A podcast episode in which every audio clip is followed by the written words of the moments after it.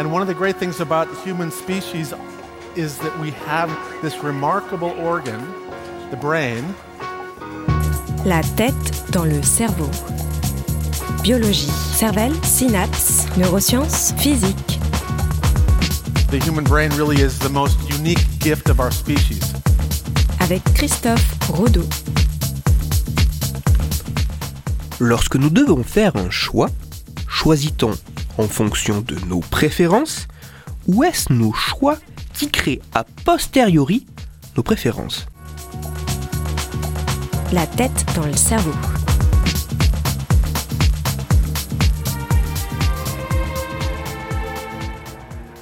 La prise de décision est un processus cognitif extrêmement complexe.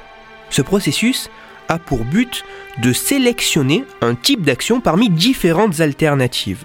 Le choix de l'alternative dépend d'un grand nombre de paramètres, conscients ou non. Ainsi, devant une alternative, peu importe les raisons, nous allons nous tourner vers l'une des options. Il semble assez logique de penser que le choix pour lequel nous aurons opté sera celui qui aura recueilli notre préférence. Mais est-ce bien le cas?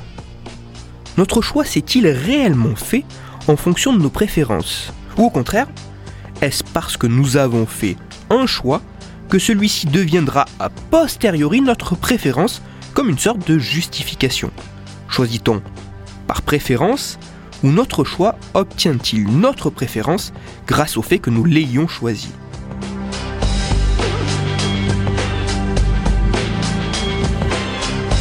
Il y a quelques années, en partie pour essayer de répondre à cette question, des chercheurs suédois ont réalisé une expérience assez simple auprès d'une centaine de volontaires. Les scientifiques ont présenté deux photographies aux participants. Sur chaque photo figurait le visage d'une jeune femme. La consigne donnée à chaque participant était simple. Il devait choisir parmi les photos des deux femmes celle qu'il trouvait la plus attirante.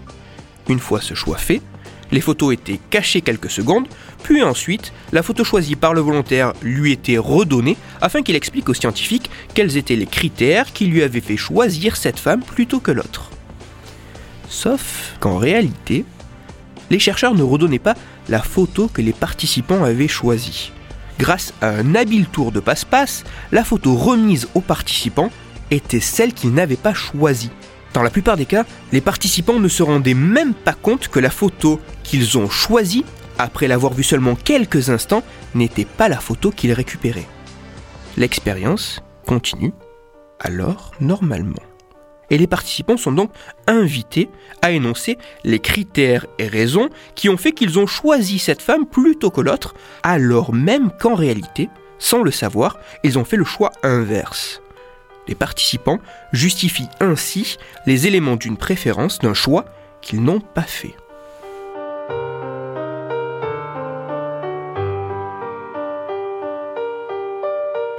Les résultats sont étonnants.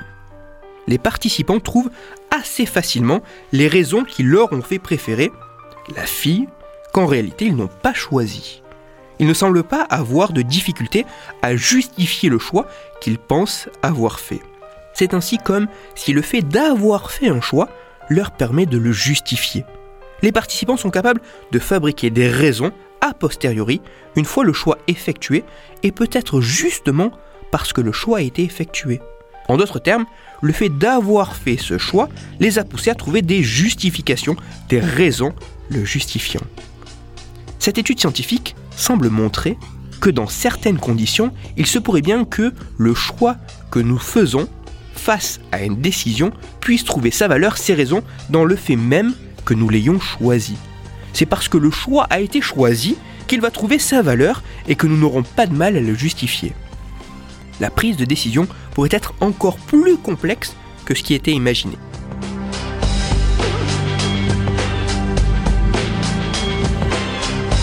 Bien qu'intrigant, voire inquiétant, ce phénomène pourrait en réalité nous rendre la vie plus douce, nous rendre plus heureux, en renforçant nos choix comme étant les meilleurs. Avant de passer à mon conseil lecture, je voudrais nuancer légèrement les propos que je viens de tenir en rappelant que les résultats dont je viens de parler sont issus d'une expérience scientifique. En ce sens, comme pour tous les résultats scientifiques, ils ont donc été obtenus dans un contexte précis grâce à un protocole particulier.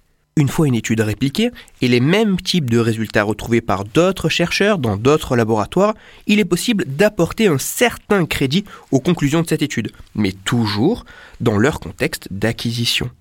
Car il semble invraisemblable de pouvoir directement transposer tels quels les résultats d'une étude scientifique dans la vie de tous les jours, en dehors des paramètres précis fixés par les chercheurs lors de l'expérience. Toutes les références de ma chronique se trouveront sur mon site, Cerveau en argot, et pour approfondir la chronique d'aujourd'hui, je vous renvoie vers un livre captivant qui a bien plus qu'inspiré ma chronique. Ce livre se nomme Mon cerveau, ce héros, mythe et réalité. Il est écrit par Elena Pasquinelli et il est publié aux éditions Le Pommier.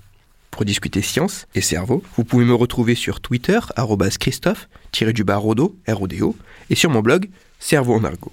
Je vous rappelle aussi que si vous, auditeur, vous avez des questions ou des sujets dont vous voudriez que je parle, n'hésitez pas à me le faire savoir directement via mon compte Twitter et j'essaierai d'y répondre dans une future chronique. Christophe Rodeau. La tête dans le cerveau.